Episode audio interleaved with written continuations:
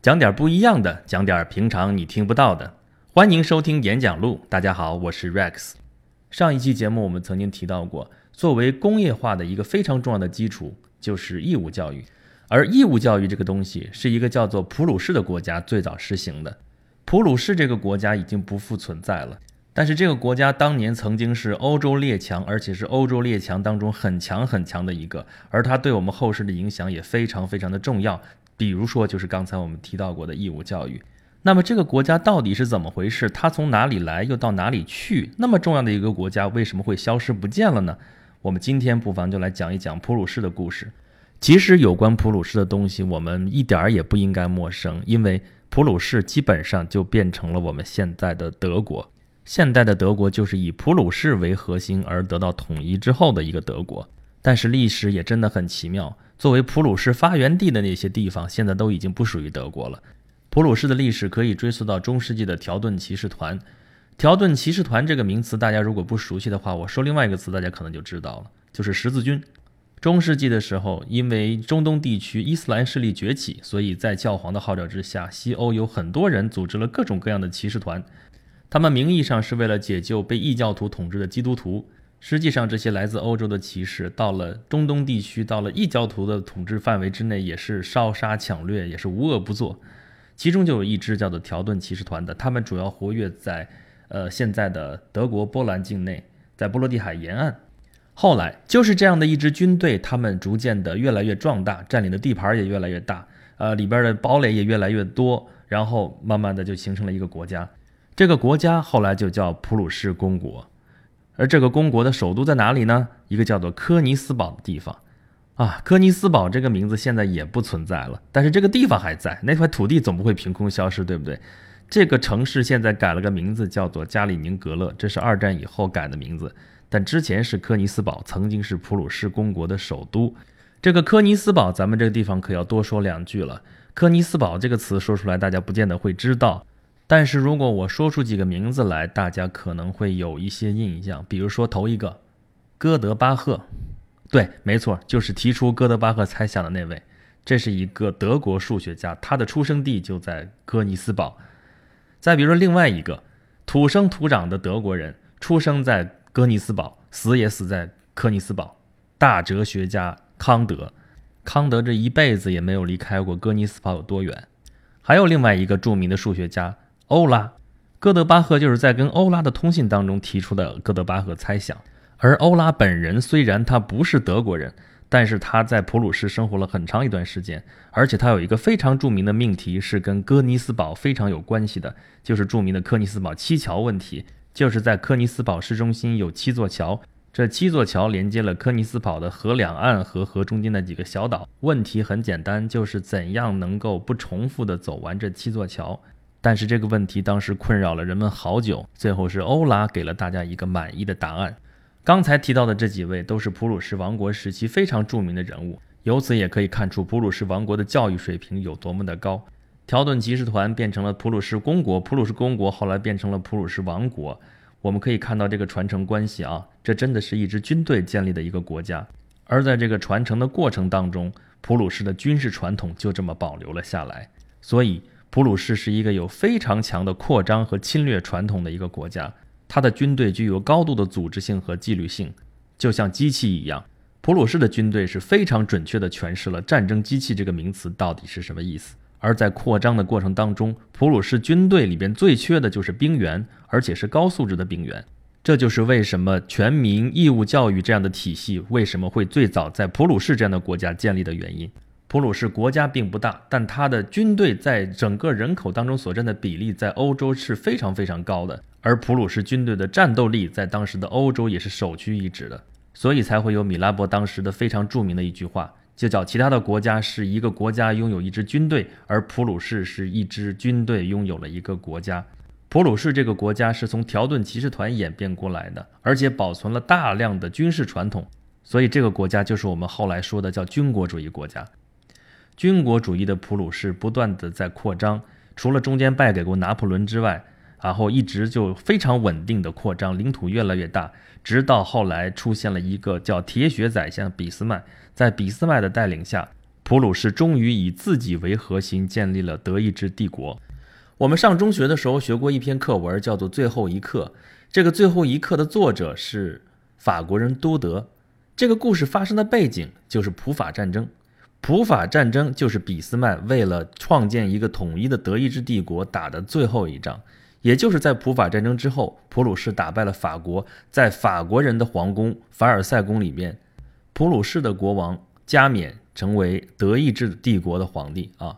这一年是公元一八七一年，从这一年开始，这个世界上才有一个国家叫做德国。虽然之前德国人是一直都存在的，我们英文里边会叫 Germany，German，其实就是日耳曼人。然后说德语的人，我们会说他是德意志人。但是之前的历史这么几千年都没有一个国家叫做德意志什么什么什么国家，只有这个时候开始，德国获得了统一，才有一个民族国家叫做德意志帝国。那么回到最后一刻的那个场景当中，我们可以想一想，当时那个课文里面都讲的是什么故事？普法战争，法国人战败了，连拿破仑三世皇帝都被普鲁士军队给俘虏了。然后刚才讲了，普鲁士人，普鲁士的国王在法国人的皇宫里边加冕，加冕为德意志帝国的皇帝，而且还割占了法国的阿尔萨斯和洛林。然后最后一刻就是在讲说，阿尔萨斯和洛林就要被德国人占领了，今后在这片土地上不会再教授法语了，而是在教授要教授德语。然后当地的老师就跟学生说：“这是我要给你们讲的最后一堂课了。”这堂课讲完之后，你们就不能再学法语了，而你们要记住，法语是世界上最美的语言，如何如何如何。其实这个故事从头到尾都是虚构的。当时被占领的阿尔萨斯和洛林地区，是不是就以后就不能讲法语了呢？这个其实是不准确的。但是这个故事却是很合格的。为什么用“合格”这个词呢？是因为这个故事是非常契合当时的那个历史潮流的。是什么潮流呢？就是民族主义的潮流。当时民族主义的国家在欧洲大陆上是陆陆续续的建立。这个最后一刻的故事就是非常准确地表达了当时的这样一种环境，就是法国人说我们都说法语，所以我们应该在一个国家当中生活，我们同文同种，我们都是法国人。但是德国为什么会在这个时候统一呢？也是受了这种精神的鼓舞，说我们这些人不管我们是普鲁士人，我们是奥地利人，我们是巴伐利亚人，还是我们是哪国，不管是属于哪个大公，属于哪个伯爵。但是我们都是讲德语的人，所以我们就应该在一块土地上生活。所以这个时候，俾斯麦看到了这个大势所趋，所以他站出来说：“我要把所有阻挡德意志统一的所有的力量全部要清扫一遍。他要用铁和血来完成德国的统一，所以人送外号‘铁血宰相’。他怎么干的呢？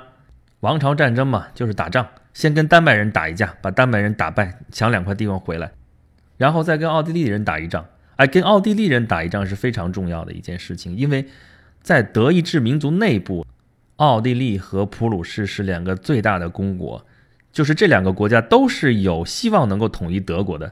但是奥地利占的地盘有点太大了，他统治下的民族的成分也太复杂了，所以他对于德意志统一这件事情其实是有点三心二意的。相比之下，普鲁士人就纯粹的多，纯种的日耳曼人。所以普鲁士打败了奥地利，那么以后在德国人内部说什么事情的时候，那就是普鲁士说了算。再之后就是普法战争。那普法战争是一个什么意义的事情呢？因为当时法国是一个传统的欧陆强国，啊，老牌的一个列强，打败了法国，那么在欧洲大陆上就没有人再敢插手德国统一的事情，那么普法战争也就成了德意志帝国诞生礼。这个时候诞生的帝国被称为第二帝国。那有第二帝国，就表示之前曾经建立过第一帝国，对不对？第一帝国实际上指的是公元十世纪的时候由奥托一世建立的神圣罗马帝国，但其实这个国家跟罗马帝国之前一点关系都没有。他后来叫日耳曼人的神圣罗马帝国。我们伟大的革命导师曾经嘲笑过他，说这个国家既不日耳曼，也不神圣，也不罗马，它其实就是一堆大大小小的国家凑在一块儿的一个松散的联合体。就这么松散的一个玩意儿，最后还是被。拿破仑给解散了，普鲁士一开始跟欧洲大陆上的其他国家一样，被拿破仑打的是大败亏输。后来是在俄国人、英国人这些盟友的支持之下，才算是反击成功，把拿破仑给赶到了大西洋上的岛上去了。但是法国人和德国人之间的事儿可是没完，普法战争法国人被打的大败，德国人却是鸿运当头。啊。德国人之前一直是在神圣罗马帝国也好，在那个互相之间邦国之间内斗也好，都是在打内战。但是自从德意志帝国统一之后，他们打开国门一看，说这时候世界的潮流就是殖民主义，所以我也要去找殖民地。但是放眼一望全球，发现殖民地能让他去找的已经不多了。难得有几个还没有被欧洲列强所占领的地方，就很少有。比如说，他们绕了大半个地球跑到东方来，找到一个海湾，说这个地方不错，我占下来吧。这就是胶州湾，也就是青岛那个地方。但是像这样的地方都已经很少了。当时世界上最强大的国家是谁？号称日不落帝国的大英帝国。这个时候，德国统一之后，国力是迅速强盛啊，再加上工业革命在他的地方发展的非常非常快，德国是蹭蹭蹭就窜到了世界第二。我都世界第二了，结果发现这个世界上没几块地方是我的。随便找个地方，这地方要不就是英国的，要不就是美国的，不然就是西班牙的。你说这我这口气哪能咽得下去呢？我好歹也是世界第二吧，对不对？所以老二必然要去挑战老大的地位，这就是所谓的修昔底德陷阱啊！修昔底德我们知道是古希腊的一位史学家，他写了一本书叫做《伯罗奔尼撒战争史》，这里边写的主要是当时希腊世界里面最强大的两个城邦，一个叫雅典，一个叫斯巴达，他们两个之间的争霸史。他们两个就是一个老大，一个老二，为了争当希腊世界的绝对老大，互相之间斗了个两败俱伤。英国和德国也是这种关系。德国在崛起，英国在衰落，中间再饶上一个法国，再加上其他的列强，这个世界终于被搅了个天翻地覆。这就是第一次世界大战。一战战败的德国，德意志第二帝国已经崩溃，后来又在希特勒的鼓噪下建立了德意志第三帝国，再次成为了战争的策源地。这就是第二次世界大战。而就在第二次世界大战结束之后，作为战后秩序的一个重要的组成部分，普鲁士这个德国军国主义传统的代表。终于，无论从疆域上，还是在行政区划上，还是在地理名词上，都彻底的退出了历史舞台。而普鲁士曾经的首都，后来是东普鲁士的首府，也是那个诞生了哥德巴赫和康德的科尼斯堡，被作为战利品割让给了苏联。俄国人把那个城市里边所有的德国人全部驱逐出境，现在它是一个完完全全的俄罗斯的城市，被命名为加里宁格勒，后来是前苏联。再后来是俄罗斯的波罗的海舰队驻地，现在是俄罗斯的一块飞地，它已经完全跟普鲁士没有什么关系了。好，我们刚刚是简单的回顾了一下普鲁士的历史。普鲁士最大的特色就是它的军事传统，而这个军事传统不仅是对德国人，甚至对全世界都有它深远的影响，甚至在我们遥远的东方都能找到很多跟普鲁士相关的一些影子。比如，我们说一个最有意思的事情，我军有一个非常著名的军歌，叫做《三大纪律八项注意》。哎，这首歌的曲调追根溯源的话，其实是一首普鲁士的军歌。这个传承是非常有意思的。那么，像这种一支军队拥有一个国家，整个国家的所有的使命就是为了扩张，就是为了侵略这样的国家，我们就称作军国主义的国家。这样的例子，其实在历史上比比皆是。普鲁士是一个非常典型的例子。远点的，我们可以知道，就刚才我们提到的斯巴达，就是一个非常典型的军国主义国家。再比如，明治维新之后的日本，就迅速的变成了一个军国主义的国家。这些讲的还都是外国的历史。那么，如果结合到我们中国的历史，我们能不能找到一些军国主义的例子呢？当然有，而且非常典型。比如说，商鞅变法之后的秦国。我们知道商鞅变法是历史上非常著名的一次改革，这次改革的结果就是把秦国变成了一个只知道耕战的一个国家。秦国人除了打仗就是种地，除了种地就是打仗，是一个非常单调、非常枯燥的生活，但也是一个非常高效的一个战争机器。难怪当时的东方六国会把秦国说成是虎狼之秦啊，因为他们根本过的就不是人的日子，完全就是一群虎狼，就是一群机器。